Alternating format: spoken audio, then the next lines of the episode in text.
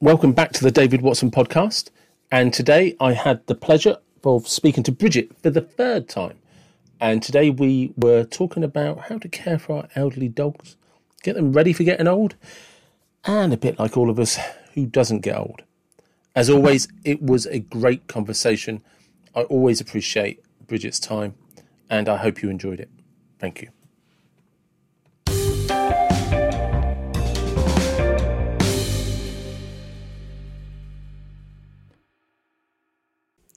Hello and welcome again to the David Watson podcast. Thank you for coming on. How are you? I'm very well, thank you. How are you? I'm good. I'm good. This is the third time I've had you on now, isn't it? I know. I know. I'm becoming a regular. because you, you you are my favourite subject because it's it's all about dogs. it certainly is. There is nothing more to talk about in life than dogs. I feel nothing of value that adds anything to your life. no, not at all. how are how are your dogs?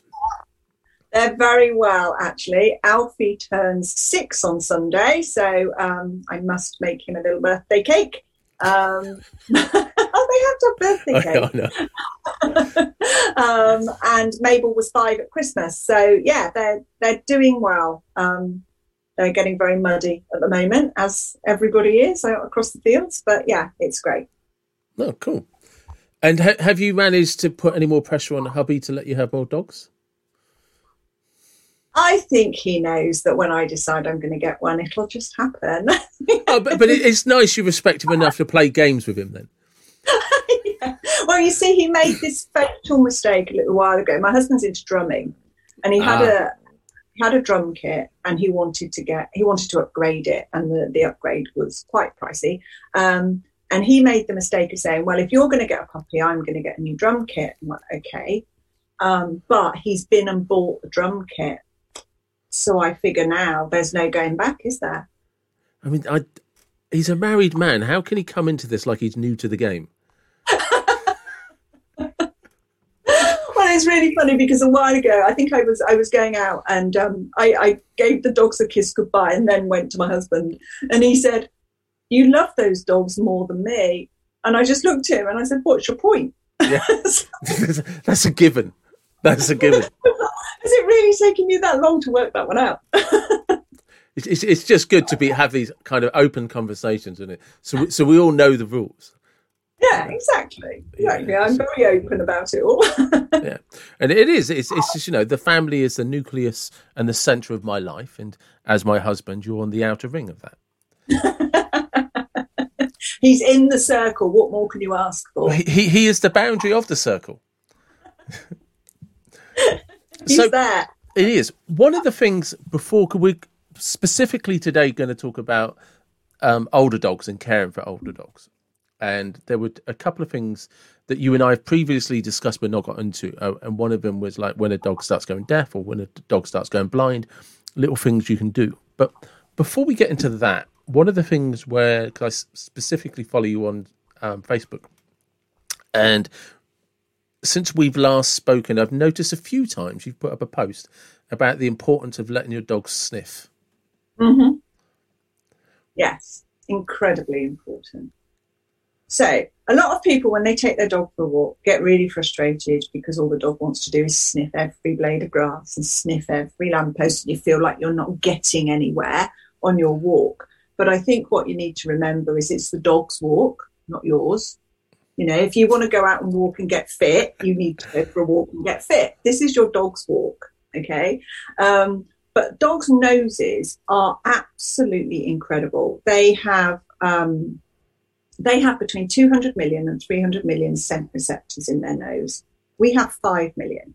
So it shows how much stronger their sense of smell is. And their nostrils work independently. So they take in masses of different information. And that's how they learn what's going on in their world by sniffing everything. That that's how they interpret stuff. They can tell what other dogs have been in the area, what sex those dogs are, what age those dogs are, whether those dogs um, are potentially friendly or whether those dogs have got any health issues. They can learn all that just by sniffing a piece of grass.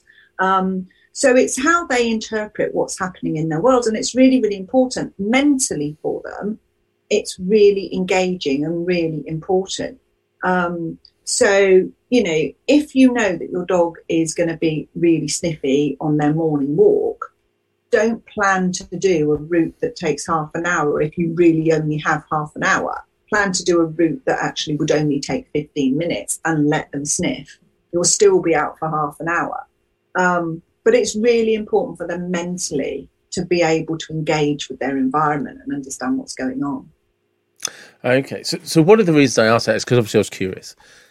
Interestingly, I've started doing something that you just mentioned is that I now actually have a separate walk that I often do in the evening, and I don't take Molly with me because I like to march, and she likes to stop and sniff.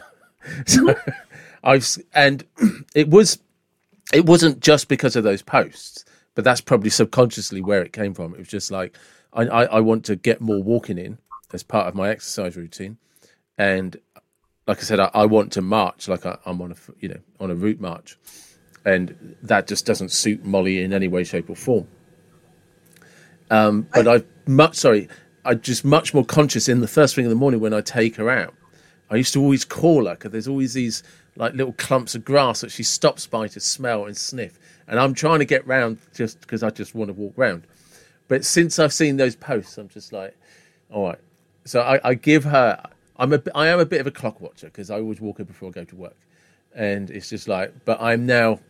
I make a conscious decision to be much more patient, and just just let her have those couple of minutes before I say, "Come on, we need to move." Because before, what I'd do is I'd just keep walking and if she didn't follow me, I'd call her. Whereas now I actually stop and just let her have her little minutes, couple of minutes, and then like, come on, let's go, and to the to the next grass clump in the next hedge. Yeah, it's so important for them because um, I think we get we get quite hung up on the fact that our dog has to have an hour of physical exercise a day, and we we get very hung up on we need to keep them fit, you know, we need to keep them at the right weight. And all of those things are absolutely important. But their mental well being is just as important as their physical well being. And their walk is about their mental stimulation as well as their physical exercise. So it's really important that they can engage with their environment. And I think, you know, even though I know this stuff, sometimes I'm under time pressure. I know that. And I'll be out with the dogs. I'll be like, come on, we've got to go. Um, but over Christmas, especially when I had a little break over Christmas, and I was out walking the dogs, and they were just doing their own thing, and I was just ambling along a walk that would probably normally take me half an hour to walk if I was walking properly was taking me over an hour to get out with it. But I loved it because I had no time pressure and I was just thinking, this is their walk. It doesn't matter. And it kind of re engaged me with that whole thought process as well because you know even though I know this stuff, you do get caught up in the day job. Well, that that's kind of exactly what happened. Is it made me think? Hang on a second. Why are you actually going for the walk? And I'm going for the walk because I need to walk my dog. So right. So so stop turning it into a walk for you, and remember it's a walk for your dog. And now I go for a separate walk when I need to walk for me, if that makes sense. Yeah, but, absolutely. That's perfect. yeah. so yeah, so that was the posts um, that you were putting on on Facebook, and I was just like, so I thought I'll just ask. I didn't realise that dogs had independent noses. I mean, obviously, I kind of knew that sniffing and smells was important to a dog, but like you say, as you amble along in your normal day, you kind of forget why that matters. And like I said, I didn't know they had inter, uh, independent nostrils. Yeah, yeah. So they work into so they can take in so much information. And another interesting fact that you you may or may not know is every dog's nose print is individual to that dog. So very much like our fingerprints are individual to us, no two dogs will have the same nose print. I didn't know that. I think you might have actually mentioned that to me before. But that yeah. Because like I say, the thing is we don't understand as we, we try and understand as people what you know, like you say, oh, we'll say smells are important to dogs, but we can only have our perception is that is from our understanding of how we smell, which for all other animals is quite bad. You know, we're quite poor of what smelling is, and we don't really because if you listen to people that do wine and stuff like that, it, a lot of it, what they talk about is reconnecting um, the senses in your nose to your brain because we just don't engage in that practice of smelling and trying to figure out what a smell is and what that smell might mean. But if you mm. listen to wine tasters, they when they talk about layers, perfume, um, I forgot what their proper name is, but people who do perfumes and stuff and aftershaves, again, they start talking about scents um, in terms of layers, and they talk about it in meaning, in meanings and depths. You know, and yeah, so when you put that to on the scale of a dog, it, it's probably beyond anything we can imagine. Yeah, and if you think sometimes, like if it's been raining, for example, they will sniff even more when you yeah, yeah, she does. Yeah, Molly does. It heightens the smells. It, it really brings the smells alive for them when the grass is wet. Um, so instead of actually washing them away, it actually makes them stronger. So you'll find that they'll sniff even more when it's damp and it's wet um, because there's so much more stuff to smell. Um, so yeah, they love it. I call it reading the wee mail. They're out there. Yes. yeah, they definitely are. They definitely are. Because I, I do see that with Molly. Sometimes she, she, she sort of plows ahead, and you can just you can actually hear her physically breathing in through her nose, and you're just like, what is it? Of course, for me, I'm just paranoid that she's trying to eat something because that's what she does a lot of. yeah, they all do that. Mine do. They're terrible. Even if it's not edible, they'll eat it. this is true. So, elderly dog care. So this is actually starting to come into my life because recently I've picked up a prescription of Metacam for Molly because not too frequently, but I just noticed that she's stu- every now and again she stiffens up, mm-hmm. and I f- I'm not sure if it's weather related, walking related, or just you know just whatever. And this this came about because unfortunately she had to have an operation on her mouth. And I happened to notice that when she had Metacam, she was really on top form and, and really sort of peaky. And I was talking to the vet about this, and the vet just sort of said to me that actually she might just be starting to show the early signs of getting older, arthritis, maybe occasionally just get stiff. And after a lot of conversations, it's like, look, why don't we give you a prescription of Metacam?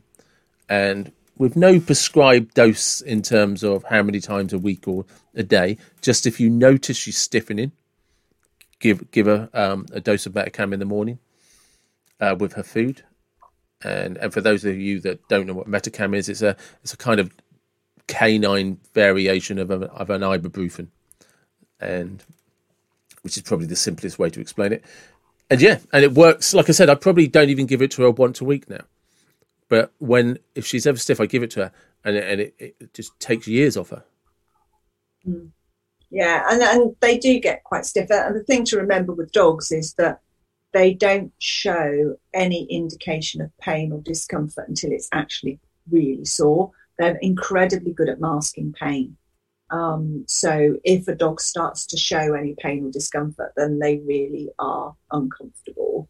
Um, but you know, dogs how old's Molly now?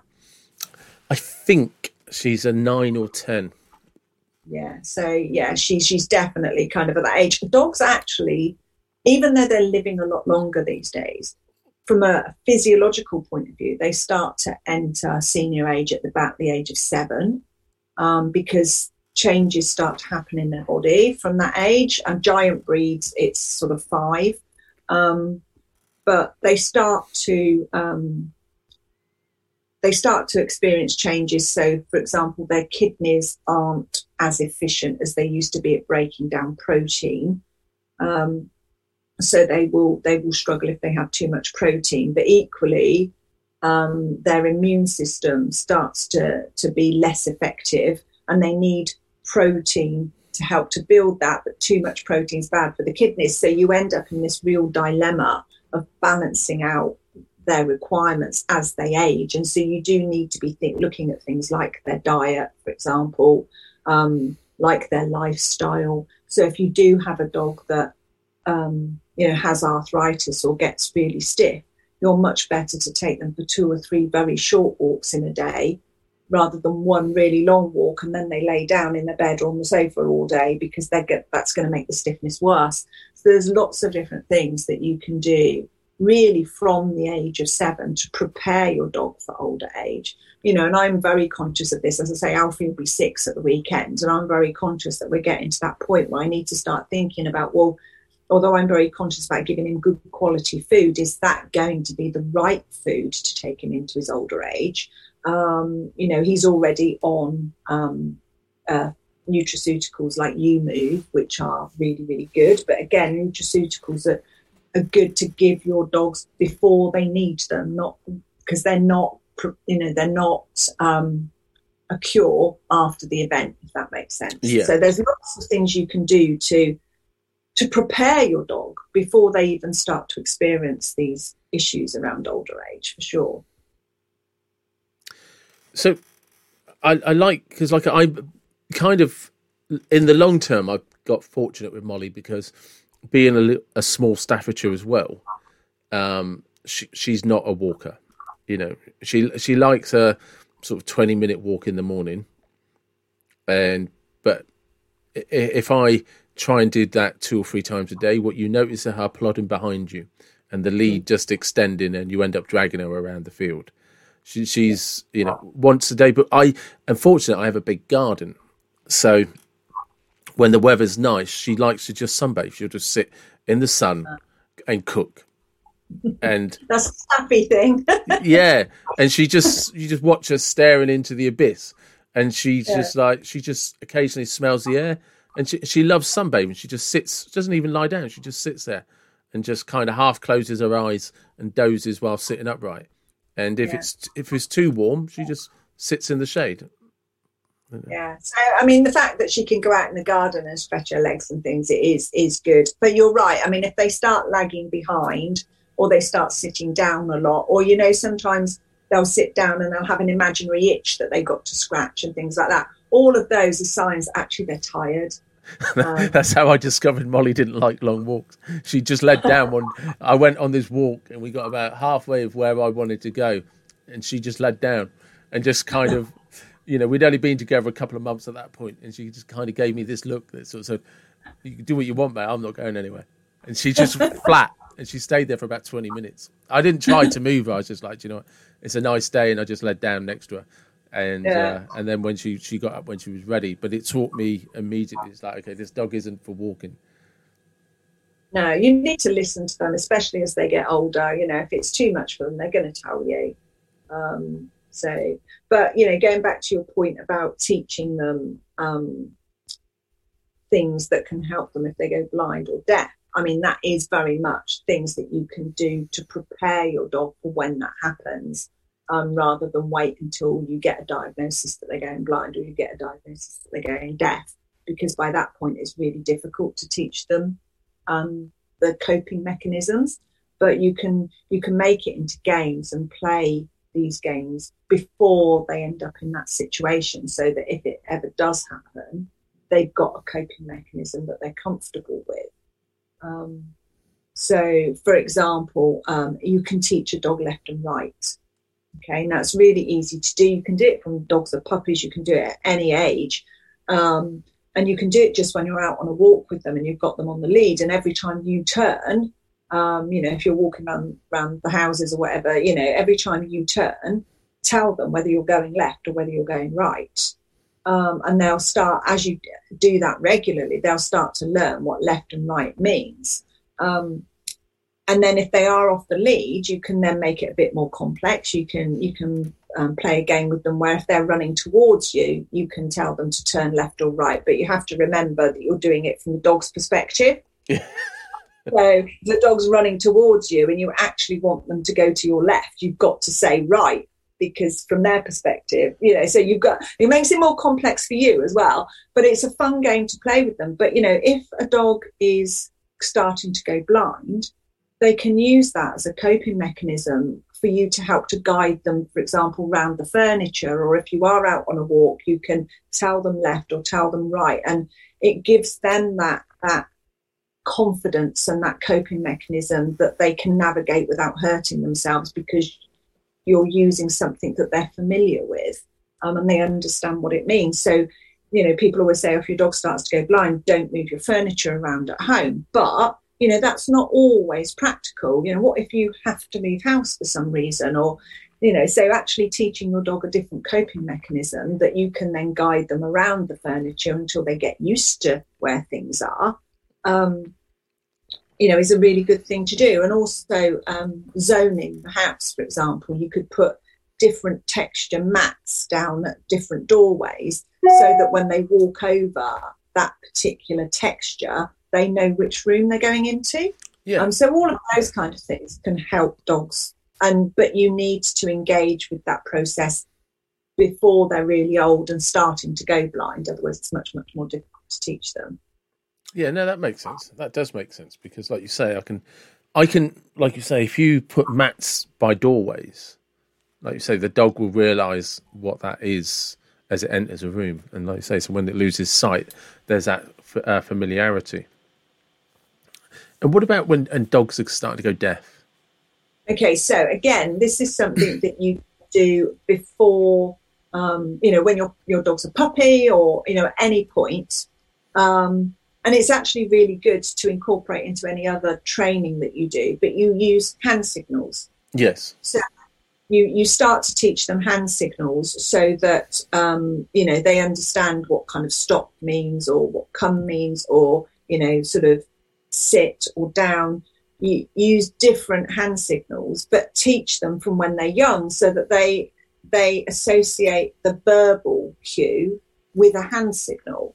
Um, and that means that then, even if your dog's maybe quite a long way, you know, away from you over the fields, and you spot something that's dangerous, you can actually use a hand signal that the dog will be able to see to help to keep them safe. But it's really, really useful for dogs that are going deaf because obviously they're not going to hear verbal cues, but you can use hand signals to to work with them in that way. So there, you know, there are lots of different coping mechanisms, but we do need to make sure we're teaching them early enough to our dogs rather than waiting until the problem occurs, if that makes sense, and making them into a game. Yeah. Yeah, no, that that does make sense. That does make sense, you know, because I mean, I think one of the things that's difficult um, and I've I've only experienced this with a cat. I don't know whether it's fortunate or unfortunate, but all of my dogs have kind of, as they've got older, had illnesses or problems that re- required them to be put down, if that makes sense, rather than they actually got they got old old. But I had a cat that called Squeak that lived until she was twenty two. Wow. Uh, yeah, but it, it, it sounds great, but it, it just isn't because I, I, I was, I was sure she got senile, and mm. just would you could tell sometimes she was just distressed because she lost her bearings in the sitting room, you know, and she got very frail, and so I don't have, like I said, I don't really have any experience of looking after an elderly dog because um, all of the dogs I've owned they although some of them you know got to like 11 or 12 maybe even 13 they their health deteriorated quickly because of an illness. So it was very mm. much can this be cured or not, and and it was very much oh like you said that they're they're very good at masking their discomfort. So by the time it became apparent to us, probably it was two or three vet visits, some tests, and then a decision was normally made. Like oh actually this isn't mm. there isn't anything we can do about this. Um, so yeah. I, I have no experience of like when I see dogs who are just walking incredibly slowly, what that must be like in the home either, because my dogs have always been bounding around. Yeah, no, it's it, it is difficult. I think it's I think if you can proactively, as I say, from the age of seven, have it sort of in your mind that you need to be preparing your dog for a longer, healthier life. Um, I think it then then sets you and the dog on a path together for their older age, and it, it doesn't kind of might sound a bit silly, but it doesn't kind of creep up on you, and you suddenly one day realise they're old. You know, you can actually work with them to keep them. You know, especially if you can keep them mentally stimulated, keep them young. Um, you know, I mean, canine cognitive dysfunction is becoming more and more common, but that's because dogs are living a lot longer than they used to. Um, so it is becoming more common, but you can actually delay the onset. You can't prevent it from happening at some point if the dog lives in the old age, but you can start. To, you can do things beforehand to delay the onset of it. What is canine cognitive dysfunction? It's like um, Is it like a, Alzheimer's. yeah? Okay. yeah, so it's a similar similar thing. It's it's it's yeah. They basically they lose their marbles. Um, Don't well because that's actually what kind of happened to my cat Squeak. She, Yeah. you know, there were times when she clearly had no idea where she was. yeah. you know and it's and it's not just the physical side of getting of watching her get really frail that she can barely walk you know um it the and the thing is that this went on for about three or four years and it just slowly got worse and worse to the you know there, there's a yeah, point and it's just it, it is because it's it, get, it got to the point where she was and i know we all laugh and joke that they our pets just seem to sleep but but she literally just slept. That that that that, that was it. She was just constantly asleep really. And you just like and you could- you could see her physically over a period of years just waste away from um the kind of grace that she once had. Yeah, I mean, old, you know, old age is is. I mean, it's really sad. It's inevitable, but it is really sad. But there are so many things now, so much that we've learned about dogs that mean that we can we can try and make their old age more comfortable, and we can try and um, delay the onset, as I say, of certain certain conditions. Um, and a lot of it does come down to mental stimulation with dogs, and that is so overlooked. Um, even in sort of younger dogs, 20 minutes of mental stimulation is just as tiring for them as an hour's walk. Yeah, I can believe that. I've actually, um, I don't know what your feelings are on them, are, but I've got Molly a lick mat now. I mean, just because because she she will literally spend thirty minutes licking it. You know, I've learned not to put peanut butter on it because it's too hard to clean off out of all the nooks and crannies. Because like peanut butter is one of her favourites, so I smeared it on there, a little bit of peanut butter on there, and it it was great in keeping her occupied. It really was, but it, it took about an hour and a half to clean. Stick it in the dishwasher. I, I don't I don't have a dishwasher, so Ah, right. You You know. know. No, you've got a dog, you don't need a dishwasher. yeah, that's that's very true. But yes, so, so what other what other ways? Um, because like a, a lick mat for me is a very cheap option. Of, um, it is yeah you can you can buy them for less than a fiver.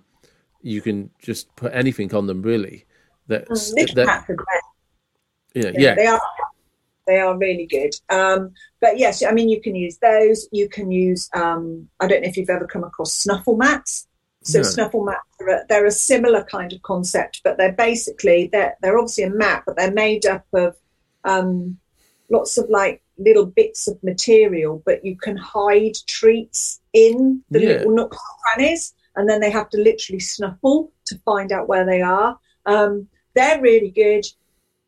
Maybe not for a staffy if she's like my staffy, because he's worked out that actually if you pick the mat up and shake it, the treats go everywhere, and then you can just pick them up. It's much easier than snuffling and trying to find them. So, so for some dogs, snuffle mat's not so great.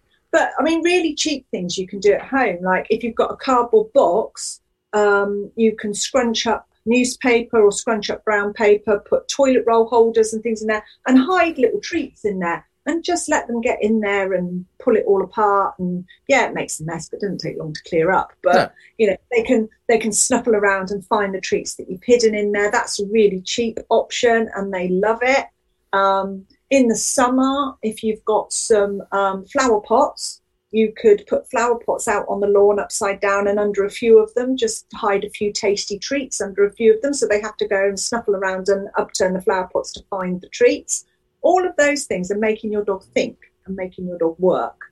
Um, and, you know, that's all good mental stimulation, all of that kind of thing. Chewing is really good for dogs. It's a really good stress relief. So giving them something that they can chew um, is really good for them. Um, chewing is their natural way of reducing their own anxiety levels. So if you do have a dog that's a little bit anxious, maybe get some really good chew toys and things for them because that will help to calm them down a little bit. What would you suggest for because Molly is not ch- much of a chewer unless it's a bone, and I'm always reluctant with bone because of when they break.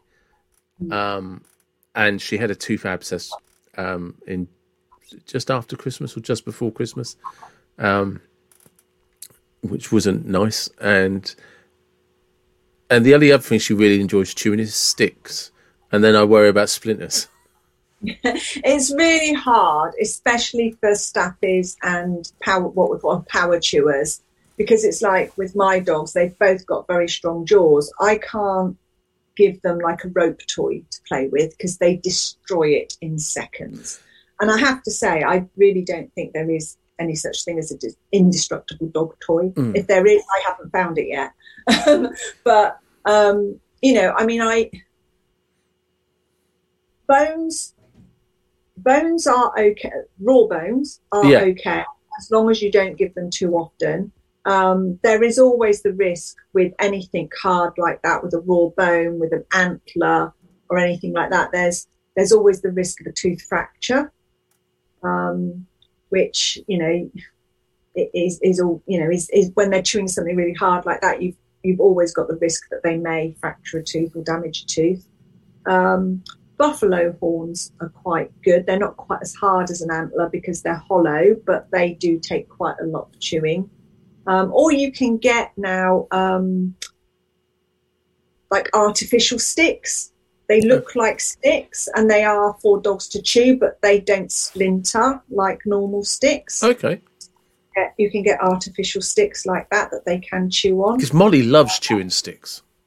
Yeah. So look at maybe getting her um, an artificial stick. Um, you should be able to get them, you know, I mean, you'll be able to get them online, but you'd definitely be able to get them from a good pet shop. Um, and you know that that you get rid of the splinter risk then, but it, it's the same as, as them chewing chewing a stick if she likes that kind of thing. I find buffalo horns work well with my dogs. They really like those. Okay, I'll try, I'll try and get hold of some buffalo horns because I have to be mindful with Molly because anything you know, like the sow's ears and stuff like that, anything it's no good because she just just tries to swallow it whole. you know so you just like you know anything that has that kind of like le- i know that there's sometimes um controversy because they're bleached and stuff like that. But when i if i try and give her any form of edible chew she it doesn't matter how big it is she tries to, to swallow it. And i've had to pull things out of her mouth because they, are that big they're choking her because she's just mm. like i'll just see if i can swallow it. Um and so i have to even if i if i give her a Dentastix I have to cut it into pieces. Otherwise, she'll try and swallow it whole. She won't. She won't chew it. It's like, how fast can I eat this? yeah, yeah. It, it's more like watching a catfish when they try and just suck up whatever they've they've noticed below their mouth. And yeah. if I give her a Dentastix, and I don't now because the risks, you know, like I've physically had to pull them out of her throat is because she will try she's not chewing it she's trying to break it into a piece. Mm. and you can see her just trying to actually crush it in such a way that she can turn it around and swallow it. And it's just like no. Have you tried her with so one of the other things that that you could lick mat. Yeah is uh, rabbit's ears have you tried rabbit's ears i've not no because if you buy um, rabbit's ears, they I mean, it sounds awful, but if yeah. you buy rabbit's ears, they've usually still got the fur on them. Okay. Um, and they do have to chew those and work really hard. And I think because they're quite big, she'd probably struggle to swallow, try and swallow that whole. Um, so it might be worth. Might be worth. I mean, she might succeed. it sounds like she's going to well, give it a good go. Well, this is the problem. Is it's not that it's not just that she tries to swallow things whole. It's that she doesn't succeed and it's then mm. caught in her in her throat, and I yeah. have to ha- physically put my hand in her mouth and hope I can pull it out because it's physically choking her. So you can't like give her something, and like if if you give her anything that she might swallow whole, you actually have to watch. The only thing she's good with is sticks and bones. For uh, for whatever reason, she doesn't try to swallow them, even when mm. like she eats a bone all the way down to the knuckle she doesn't try to swallow it. She'll just eventually leave the knuckle alone. Yeah, I'd go for a buffalo horn because they're not as hard um, because they are hollow, so they're not as hard as a bone or a or an antler. Um, Yeah. So you've got less risk of tooth damage, but they are, you know, um, there's no way she could because they're quite big. There's no way Yeah. she'd be able to swallow that. Um, so it might be worth trying that. Um, Okay. But yeah, mental stimulation definitely is the way to go. And like I say, there's there's lots of different things that you can do that are really cheap that you can make at home. That you know don't have to be expensive. Um, and um, you know the the dogs love it; they really enjoy it. As the dog gets older, what, what sort of things should people start looking for in terms of, of their care? So I think you need to start. I mean, certainly nutrition is something you need to pay a lot of attention to, um, because because as I say, because their kidneys start to be less efficient, they can't break down and process protein as well. So you need to be looking to make sure you've got them on a diet that has got a high quality protein, but not a high quantity of protein, if that makes sense. Yeah. So you want a good quality protein. So you want proper meat, not meat derivatives. Um, but also you want to get some carbohydrate in there as well. Um, so things like, um, obviously, as I say, good quality meat, but eggs, fish, um, but then you could mix it with some rice or some pasta or some, you know, some some good quality carbs. Um, but you know, certainly be aware of if, if you are buying them a prepared food, whether it be a kibble, whether it be a wet food. Um, make sure that you understand what's in it and the quantity of protein and what makes up that protein, um, because that's that's really really important. Um, but it's things, you know, so I think that's important. I think another thing that people tend to not consider when dogs get older is their grooming regime. Yes. So, you know, your dog may, depending on your breed of dog, but they may go to a groomer's every eight to 10 weeks and have, you know, be fully clipped off. And that may take a couple of hours. But as they get older, that's a long time for them to stand on a grooming table. And if a dog is starting to suffer a little bit from dementia, that's going to be very, very stressful for them.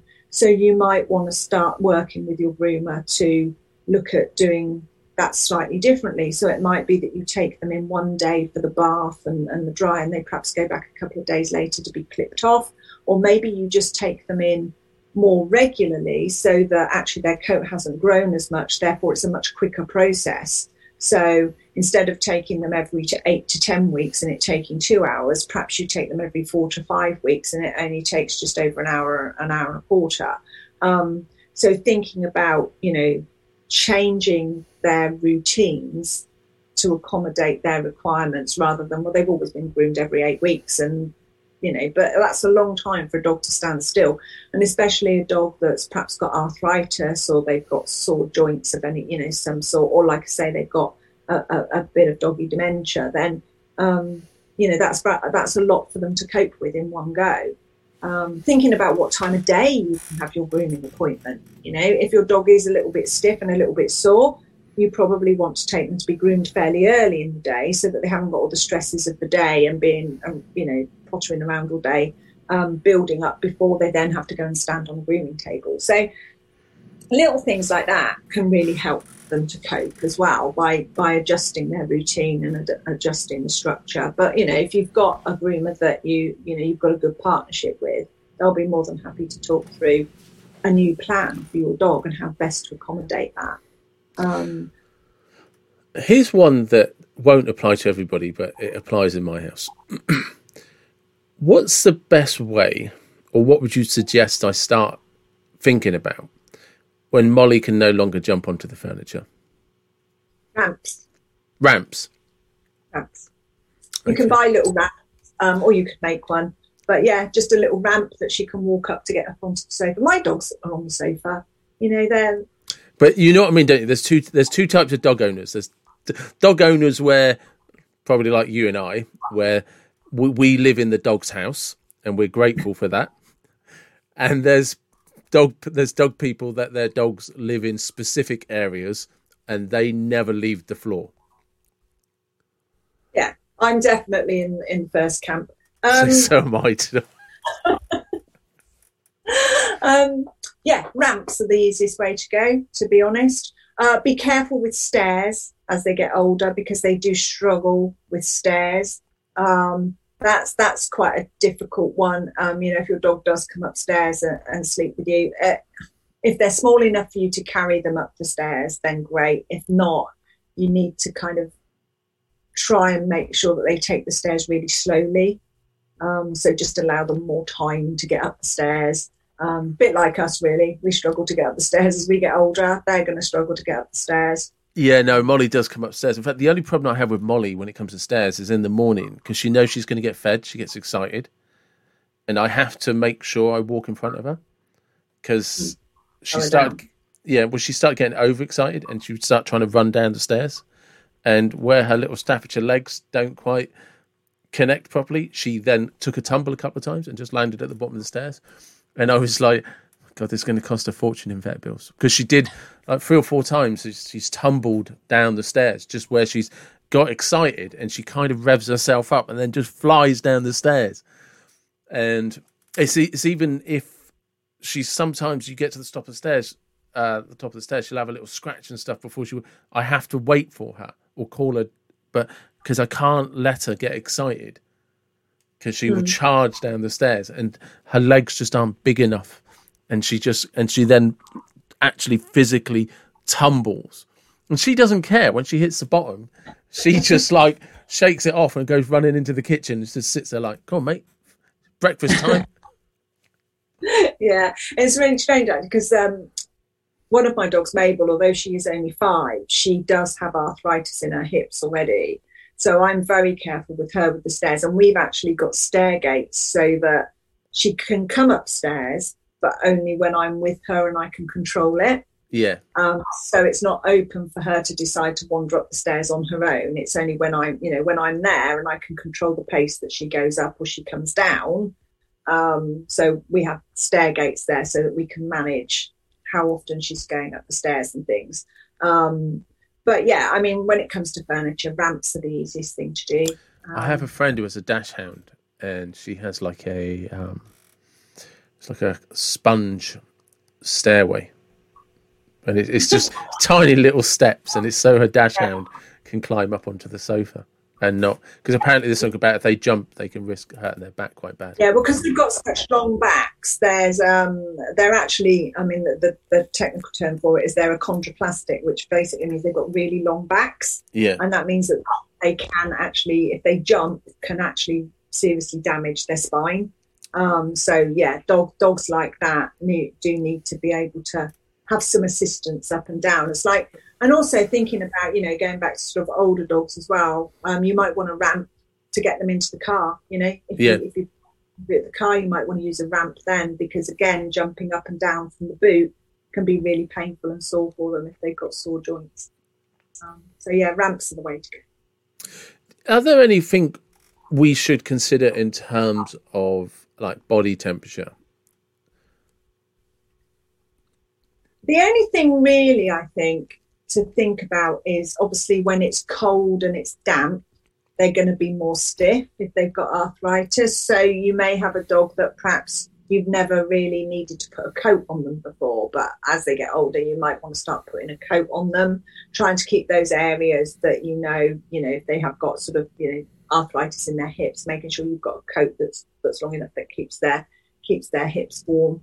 Um, you know, if it's raining, make sure that you, you, put a coat on them to try and keep them dry.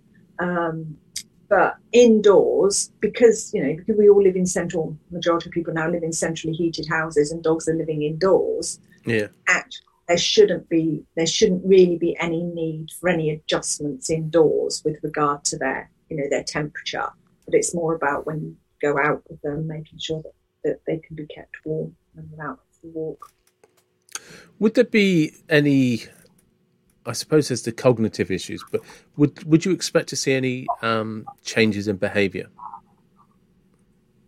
Yeah, you can. I mean, any dog that is in pain can can change their behaviour. So it might be that you don't realise that they're in pain, but they might suddenly get a little bit snappy Um, or perhaps a dog that's going deaf and you might not realize they're going deaf. You might find that actually you go and touch them when they're sleeping on the sofa or something and suddenly they, they're startled and they might snap or growl, but that's because you've startled them.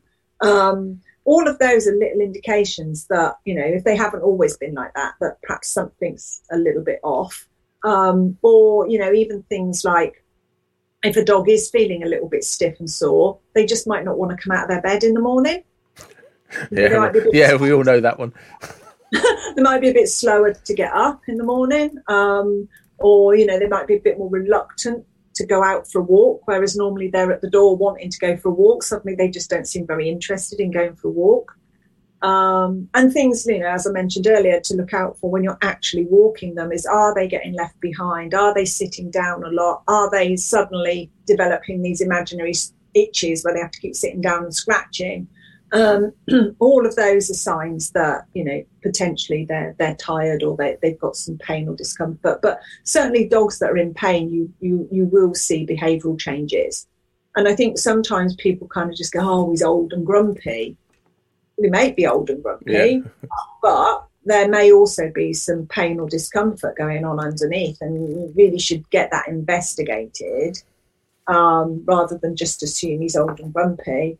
Um, yeah, because you something else leading to that.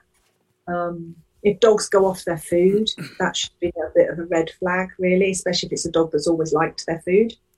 And I'm guessing as um, well, there should be um, it's it's knowing as well when to start reducing their portions, isn't it? Hmm. And I think if you think about, I mean, there's a lot of similarities. If you think about um, people as they get older and going to their senior years, um, you know, they perhaps can't eat big meals anymore. They like to have little little meals, or they like to graze. Um, and almost like I think you go from um, with a, a, a, sort of a parent and a child relationship, it kind of reverts in senior age, so that the child almost becomes the parent, if that makes yeah, sense. Yeah. It's a similar thing with dogs. I mean, in terms of, you know, when you get a puppy, you're feeding them four or five times a day, small meals four or five times a day. You gradually reduce that as they get a bit older. Um, but then as they start to enter their senior years, you probably want smaller portions, but you want to be feeding them more often again. So you could be going back to three, four meals a day with an older dog, as opposed to two meals, two larger meals a day. So it's kind of almost you revert to a lot of the stuff you did when they were a puppy. As they get older, you revert back to those kind of things again, letting them out to the toilet more often because they may not have quite so much control. Um, over their you know over their bladder as they get older and therefore um, don't wait for them to ask to go out because they might not make it to the door if that makes sense so you know actively taking them out more often to go to the toilet as you do when they're a puppy to toilet train them so you know it's, it's kind of like you almost revert back a bit to those kind of patterns as they get old okay so that's yeah so that'd be something to be aware of then isn't it if dog if you come down, you notice the dog's, uh, you know, been to the toilet a couple of times, you know, and it's like, oh, okay, this is an unusual behaviour. Um, it could be a sign that they're actually just starting to get a bit older and, and need yeah. to more frequently. I mean, it could be that they've got, um, they could have a, a, urinary tract infection. So you want to get it checked by the vet to make sure there's nothing going on physically with their health. But as long as they, you know, there's nothing going on physically with their health, then it, it just means that you've got to think about readjusting their routine and readjusting their schedule to help them to deal with it. Um, dogs that get very restless as well. If you've got a, an older dog that seems to be a bit vacant sometimes and just stands and stares, but also they struggle to settle at night. They pace a lot or they maybe get a little bit vocal at night. That is a sign of um, cognitive dysfunction. Um, so that's definitely worth getting checked out if you notice they're a lot more unsettled at night. But again, there are things that you can do to help them to settle. So keeping them to a routine is really important if they've got cognitive dysfunction. Um, but also things like you can give them before they go to bed, you can give them porridge and make it with water, not milk, but you can give them a little bowl of porridge. That helps them to settle. You can give um, dogs uh, decaffeinated green tea Um, so you can make make them a cup of green tea. Obviously, let it cool down a bit, but it needs to be decaffeinated. But green tea is full of antioxidants, and antioxidants are really good for getting rid of a lot of the natural toxins that build up in the brain. Yep. Um, feeding them things like blueberries, um, again antioxidants. So there's lots and lots of different things that you can do um, to support them before they get old, but then as they inevitably do age and things don't work quite as well as they used to. I'll have to do that with blueberries. I've not tried Molly because I have blueberries every day. I've not tried them on Molly. Yeah, blueberries. Um, some dogs love them, and some dogs aren't interested. Um, being a staffy, she'll eat them because they eat anything. It's just food. she'll eat them. Um, but yeah, blueberries are really good for them as they get older. What um, indications should people look for when, if you're able to say actually, when you start to notice their sight going? How, how would you notice their sight going? It's quite difficult. I mean, you'll notice things like um, they may be a little bit more reluctant to go places on their own. Um, so they may be a little bit more reluctant to walk around the house on their own. Okay. Um, you know, they might want to stick really close to you because they're, you know, they're they're aware that you know they can't see so well, so so they're, they're they lose confidence a little bit. Um, you might notice that they startle easier. So you know, perhaps if you're out for a walk and you meet another dog, um, it might startle them a bit more if this dog comes up and sniffs because they don't see it coming. Um, there are uh, certain conditions that dogs have in their eyes where their eyes will go really cloudy and really milky, but actually it doesn't affect their vision. Their vision is still good. Um, but it's mainly cataracts. If they get developed cataracts, then they will lose their sight. Um, but definitely, if you notice that they're either bumping into things or they just seem less confident to do anything unless they're stuck right by your side, then definitely worth getting a vet check on their eyes to make sure their eyes are okay. Okay. And just kind of finally, uh, just sort of to finish up, where can people find you again and for resources and information? So, um, a couple of places really. You can go onto my website, which is uh, www.pause-and-play.com. Um, there's lots of information on there. There's also um, one of the um, little buttons that you can click on there is e-learning. And if you click on there, there's lots of different courses. I think I've got six different courses around senior dogs um, that people can pick and mix depending on what they're interested, you know, in particularly learning about. Um, so you can go on there and have a look, or my Facebook page, which is Pause and Play. And if you put, um, I think when you search, if you put at K, the letter K and the number nine, healthcare with no space, then that'll bring up my Pause and Play Facebook page, and I post um, things on there as well. Um, so uh, either of those places, or people can just contact me directly if they want to. Perfect. And I can definitely vouch for Facebook because I'm always following you on Facebook. So excellent, thank you. No. and now you know to let Molly sniff. yeah, I, like I said, I, I do, I do. Um, since I seen the posts that you were putting up, I, I became much more aware, not so much of how much she sniffed, but how much I was interrupting it, mm. and was when I'd be, and it's just impatience because I want to keep walking and and it kind of reminded me like a parent with a toddler. It's just like you know, a two minute walk to the car down the driveway turns into a half an hour game. and um, yeah, so I just haven't seen those posts. I then suddenly it's like, okay, you you just got to let us sniff and you know not not try to put a time limit on it. Bless her. Yeah but that, that's that's absolutely brilliant. Thank you very much as always for your time, and I will post that up. Put all the links in the description, and hopefully we'll have an opportunity to chat again soon. Yeah, I'd love to. Thank you very much. Thank you. And that was me talking to Bridget. If you'd like to get in touch with her, please do. She's a wealth of knowledge, and I'll make sure the links are in the description. And as always, thank you very much for listening. Please do like, comment, and subscribe. But above all else, take care of yourself. Thank you.